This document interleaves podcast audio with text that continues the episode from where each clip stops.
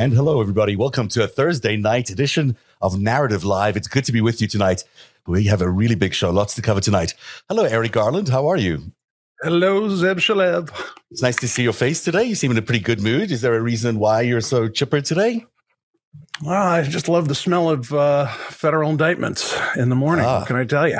And there were some interesting ones that came down today, and we're going to go through oh, them. yeah. Especially in your backyard, oh, yeah. St. Louis over there. So that's going to be oh. uh, really interesting to talk about. We're going to talk about that in just a few minutes. Plus, you know, the Queen is having her Platinum Jubilee, which means she's been around for a long time 70 years, probably too long for anybody. But there you go. She, there she was, 70 years as the reigning monarch. We'll explain what it means that she's leaving, if she's leaving, when she's leaving, because she almost certainly is leaving. But as uh, this is probably the start of her very, very long goodbye, you know, what happens next? What happens when King Charles steps onto the throne there? And what are the implications for the rest of the world? There's lots to talk about there. And there's interesting ties. You know, I finally found the ties between that royal family and the Russian royal family, the Romanovs. And we should talk about that, but you're not going to give it away right. yet later. And uh, also, she's finally gone talk about a long goodbye. You know, it was certainly a long time for Sheryl Sandberg at Facebook. We have all heard stories about Sheryl Sandberg, some of it of her own making, and many of those are completely manufactured. And then some of us who've dug a little further have discovered some other things about Sheryl Sandberg that are worthy of your knowledge. And we are going to talk a little bit about her origin story. How exactly did she become the COO of Facebook? And what exactly did she do there as the social media guru at Facebook? We have lots to talk about there. It all goes back to Harvard you all remember the Winklevoss twins and that movie, The Social Network. Well, that's the story we're going to retell a little bit with a new look at how Sheryl Sandberg got to be the COO of uh, Facebook. So that's all ha, in the next hour. Let's begin with your big story out of St. Louis because tell everyone why you're so interested in corruption, particularly in your backyard there. because it slaps you in the face every morning when you wake up. You know, bottom line, this is an incredibly corrupt place. There's a lot of different places that have uh, organized crime and sort of, uh, you know, an audacious, even arrogant elite that is pretty sure it can buy its way out of whatever. But I think there are very few places where the corruption is so very entrenched and sure of itself as St. Louis, Missouri. Been living here 12 years and, you know, have we all have to navigate the corruption, whether it's, uh, you know, paying taxes, buying a house, anything with courts, uh, the police. You may have seen Ferguson. You know, it's just kind of ambient here. But there's some things breaking through, and they always help. And those are federal indictments. Now, we've had a couple in the past, like the county executive would be essentially the mayor here. A guy named Steve Stenger went down for bribery and honest services fraud, but it was kind of limited prosecution. The, the verbatims in the charging documents were hilarious in the sense that you know he's bragging about uh, handing out patronage jobs because he wanted to kiss up to a local billionaire named Rex Sinquefield. Rex Sinquefield. There's a villain called Rex Sinquefield in the story. I didn't. didn't I didn't say villain. I said villain. it's just because it's it a pretty like good a, villain name. It's a pretty good villain name. I'm going to write that down and put it in a book sometime in the future because that's well.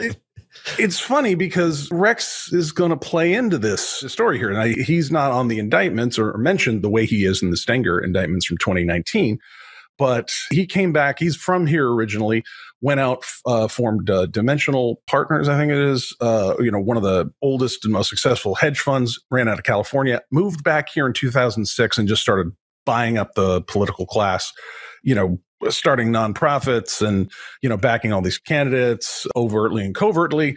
In the stenger indictments of 2019 we found out that he had run a bunch of his donations to this guy stenger through the carpenters union which is a straw donor scheme and is illegal. So the carpenters union one of the presidents i forget if it's from that local or if it's the whole shooting match laufenberg in new york new jersey he just this morning with the carpenters union uh, switched his plea in federal court because he's indicted. He switched his plea from not guilty to guilty this morning. Ah. Uh, the Carpenters Union in St. Louis, about was September of last year, disappeared entirely. They shut it down. All the people that were members of the Carpenters Union became part of the local in Chicago. Basically, the organization's gone. Hmm. There were reports that some very influential people were in tears when that happened because they feared the ramifications of it. And I think we're about to find out why. So let me see um, if I've got it right. So you've got uh, the Carpenters Union. They're uh, basically donating funds into a politician's, you know, campaign that is really from a billionaire. Is that what you're saying? Billionaire Rex Sinquefield. That's right. Right. right. Okay. Yeah. And uh, that's all well known. You know, why wasn't he indicted quickly for that? I mean, because it was in the federal charging documents. It's like if you saw in a federal charging document that somebody intentionally set fire to a place, you go, hey, that's arson. Right. How come no one's picked that guy up? But these things are complicated, right? Yeah, absolutely. And so now the but, Carpenters Union head has flipped and he's now saying he's guilty and no longer not guilty. So that's an indication. Uh, that's that's right. So it maybe he's cooperating. That was this morning, okay. and then there was an, a notice that went out that there was going to be a hearing of public interest happening at the Eagleton Federal Building downtown St. Louis, and it was to announce the indictment of three individuals here: John Collins Muhammad, Jeffrey Boyd, and Lewis Reed. Lewis Reed is the president of the Board of Aldermen of the mm-hmm. city of St. Louis. So there's different governments between the, the city and the county. So it's about 300,000 ish in the city, a million in the county. They, they, they work together, you know, but uh, they have separate governments. And this is a bribery scandal. And it's kind of, uh, it's just really amazing. And it becomes, it's a federal matter. If you check the first uh, little uh, paragraph there talking about, you know, any government any that takes $10,000 worth of assistance from the feds falls under federal jurisdiction if there's any corruption going on in it. So think about how much funding goes out in general, but how many different governments, maybe that never would have taken quite that much federal assistance, like smaller towns or places that people go to commit crimes in because there's not a lot of, uh, you know, accountability. Mm. Uh, well, that COVID aid may have pushed them over the limit to where they're now in federal crosshairs if they mm. happen to be harboring uh, public corruption. So that's just very interesting. It is interesting. I haven't even made it all the way through this thread yet. I have to stop for Gatorade and to take a break and carpal tunnel because there's just so much good stuff. But here, this ties these three individuals all are on the St. Louis Board of Aldermen. Uh, they get to make a bunch of the policy decisions, especially around economic development and construction. And you know, the basic deal here is they were taking a whole slew of cash bribes to, you know, they were selling tax abatement. There are programs to where, you know, you don't have to pay taxes on your construction project or dramatically reduces them. And basically, if you, you know, hand them bags with $10,000 in it, they will get you one of these. And oh, so, so, classic uh, sort of construction corruption, if I could say that quickly. Um, classic yeah. construction corruption. Yeah. And, you know, we'd had a little construction corruption, uh, you know, indictment here a few weeks ago, a guy named Brian Cowart Sr., who was a COO of a major, very old line construction company here. He got federal charges for wire fraud of doing, there are a bunch of shell companies that are owned by uh, people of color.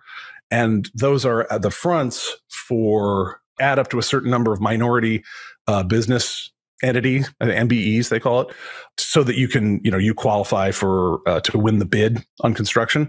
Apparently, this construction firm had a series of LLCs that it was just a pass through. It was a fraud. These these right. weren't really minority owned businesses. They got a cut, and it was really just going to the regular old. Um, so we are seeing this everywhere. I mean, what you point out about St. Louis is that it's almost like a it's a very typical kind of red state where there has been a lot of institutional corruption for a very long time this is a blue city. Blue city. Don't, don't, fall into that trap. Okay. These are all Democrats here. Okay, these are Democrats. That's fine. It doesn't matter which, but it's a red state, isn't it? You know, the electorate has voted more for the Republican Party and they dump a whole lot of propaganda in here. So, yeah, it's more, this used to be a very classic swing state right. where whoever Missouri voted for, that's who won the presidency. And that departed in around 2004, I think uh, and it's only gotten more intense. Yeah, because we um, point out on the show all the time, uh, corruption is not just a one party thing. It belongs to both parties. It belongs to politics in general. You'll find it everywhere. But the idea here, I guess, is I'm saying this is quite typical of what's happening in some of those red states. Maybe it's happening in every state, but it feels like they are. This is more endemic in some red states, where you're Wait. seeing some of this kind of uh, institutionalized long term corruption. Well, I got to push back on you because remember, push That's what Il- for. Illinois, my man, Illinois is a blue blue state that's run by Democrats, and four of the last five governors of Illinois have gone to prison. Mm, good point. Like the typical career path of an Illinois governor is penitentiary. Right. That's unlike any other state. That's right. Uh, right. Right. yeah. Right. Right. Blagojevich was one of many to go to prison in our lifetimes. It's I will withdraw my statement then because you're absolutely right. Let's finish up here. What else do we need to know about this particular uh, corruption scheme and how it you really took money out of the pockets of your residents in Missouri. Well, I mean, you know, it's cheating people out of a tax base. Is like these politicians, they put cash in their pocket, and then the city doesn't get the tax base because they've given a, a fraudulent tax abatement. So, you know, that's why it's crime. Mm. There's a couple things that are interesting here. One is the guy who appears to have been the John Doe who handed out all the bribes is a guy named uh, Mohammed Al Mutan. Now, I already knew his name because is he here this, on these slides? I see him anywhere here. I just I see this. It obviously has. Just tell me where to go uh, on this, up or down on the. Uh, actually, where you get to me in the all caps yelling. Uh, oh. So scroll down until it's in all caps, like you know, because I haven't done this in a while. Because uh, you know, there's been a lot of serious stuff to talk about. Yelling, but this is yelling. like just so hilarious to me because oh wow, this is a great thread. People have to be like really spend time. I see you here in all caps. There we go. This guy, Mohammed Al Mutan, this was part of a cigarette arbitrage, drug dealing, and money laundering conspiracy charge that was started in 27, that was filed in 2017. Uh, you know, they hadn't gone to trial. He was out on his own recognizance, apparently, and was continuing to operate businesses in the St. Louis area and bribe officials who, as late as 2020, 2021, were taking giant bags of cash from a guy who was awaiting sentencing from the U.S. Attorney's Office. They're from the judge, from the, the feds were all over him. And it's like, guys, this is a man who wants to cut his sentence down. And wow. if he's wearing a wire to put you in prison, he doesn't spend as much time in prison. Wow. And this is not a secret. The guy's the, he's the top one, and his alias Abu Ali. Look, this is supposed to be okay. We talk about red state, blue state. This yeah. is all supposed to be a really racist place too, right? Yeah. Well, you know, well then who's doing business with a guy named Abu Ali? You know, real name yeah. Muhammad Al Mutan, and everybody on there, a bunch of you know Arabs, and they were and they were buying cigarettes in states where it's cheaper uh, because of the taxes, and then they were selling them on the street in places where there's higher taxes. That's frequently, by the way, terrorist financing. Mm-hmm. And Hezbollah was busted for doing that in around this part of the world. So I don't know. This could be a Hezbollah cell, but they seem this Al Mutan character seems to have done a great service because he was clearly wearing a wire and going around and being very specific about well so how much should we bribe your friend oh i think uh, 10,000 will be great oh so i should bribe him 10,000 us dollars so he does what i want yes that's i mean and everyone is so when you read the verbatims everybody here in St. Louis is just so yeah, of course you just bribe people that, you know, and so it's like know, Africa, basically. It's like Africa or Eastern Europe. It's, it's they have no. They'd be like, mm, you know, send me a card deck, uh, know, yeah. five bananas. I mean, yeah. I actually, I don't know. It doesn't matter. Yeah. This is. Uh, it doesn't matter what it's like. It is what it is, and it's right there in St. Louis. But this Lewis Reed character, who is still, he didn't uh, resign by press time tonight, but you know he's the president of the board of aldermen, and he's been key to uh, some things. I believe uh, he was. I think he was working with Rick Sinquefield around the privatization of the airport, mm. which would have, I think, started flights to Beijing like daily. Ah. It kind of looked like it was going to be a human trafficking hub, is basically wow. Uh, what was up. And uh, there's corruption allegations about how the airport privatization was going because they canceled it all of a sudden. And they also stopped uh, a, an effort to merge city and county, where this guy, Steve Stenger, would have been the unelected metro mayor for five years without an election. Oh, wow. Post 2016. I mean, there's some weird stuff the dictator here, of all St. Louis. and yeah, yeah. Well, you know, so here's where this goes. We've yeah. pierced in this city. We have pierced through the concept that, oh, no, no, if you're on the in with the powerful people, you're going to avoid consequences. And that's why they're just like, oh, yeah, 10 grand, five grand here. Should I bring extra money for your friend to bribe him? Yes, absolutely. Bribe. I mean, there, it's just how it works, which leads to some other implications you might think of like, well, huh. So they're not afraid of any prosecutor hearing about it one would imagine they're not afraid of a judge hearing about it. Is that because they're taking envelopes at the same time? Why is that? That would be my guess, right? Wouldn't that be your guess? That if no one's scared of any enforcement, then everybody must be in on it. I mean, the Steve Stenger, who went down for corruption and bribery, he was supported by a lot of the different uh, law and order types in town. So, hmm. but you know, he was gone for a couple of years and then he's back. And uh, Yeah, obviously, you know, you look at the dates of these things. They, look, they decided, okay, well, give us the cash, but no, then write the checks to my political action committee, and I'll get it that way. It's in the verbatims there, yeah. which is interesting. You look at the date that that happened was like June of 2020. I know because I'm riding Pacer all the time here. Another alderman by the name of Larry Arnowitz, who's, who passed away before he was tried and sentenced, he was indicted for mail fraud for you know paying himself cash out of his uh, campaign account, which is legal. So there had actually been federal charges against a politician here for screwing around with this campaign account 12 weeks before these guys are like, oh, just take the bag of cash at the grocery store and then put it into the check, send it to me, and we're all good. They think the FBI and the U.S. Attorney's Office are like the tooth fairy, like something you heard about, maybe you believed in at one point, but no, I maybe that's the old FBI. Life. It seems like the new FBI and the new yeah. Department of Justice are quite busy. I mean, we just heard before we started the show that Peter Navarro uh, was talking to Ari Melber in a kind of a hilarious interview. But interestingly enough, he basically confirms there's a grand jury impaneled to investigate January the 6th in the DOJ because he's been uh, called for that. So, you know, it seems that there might be a grand jury investigating Jan 6, which might include no the shit. president of the United States of America. I mean, that seems to be seems to be what's going on.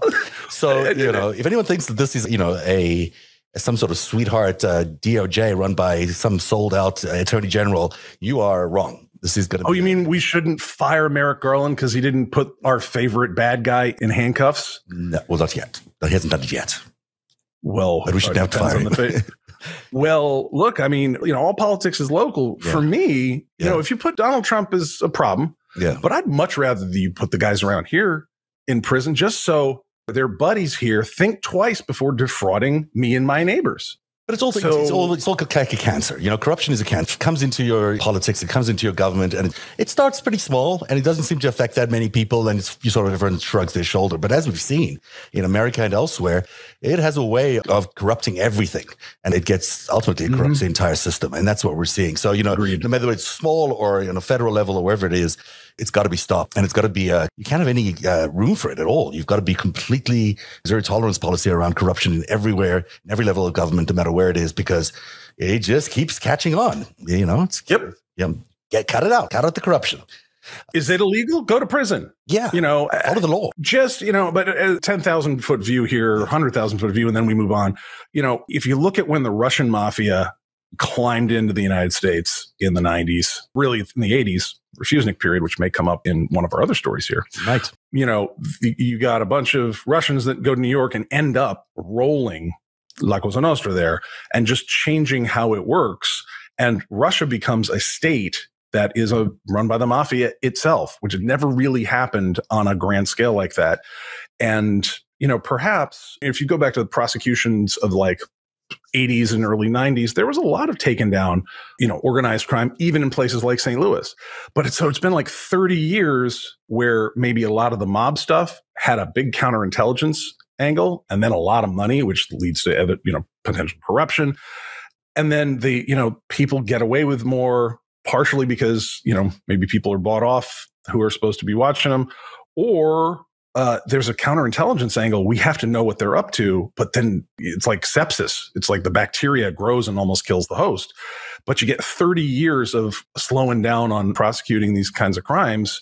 And it creates this culture where, well, shit, if nobody's been gone down for this kind of thing in 25 years, I'm good until the point that you're not. It's away old institutional memory. Yeah. Well, and now these people are, you know, we have people here in St. Louis who are willing to do bribery deals with people who are under federal indictment for for major an 86 count indictment involving drug trafficking. They're like, sure, I'll take the money.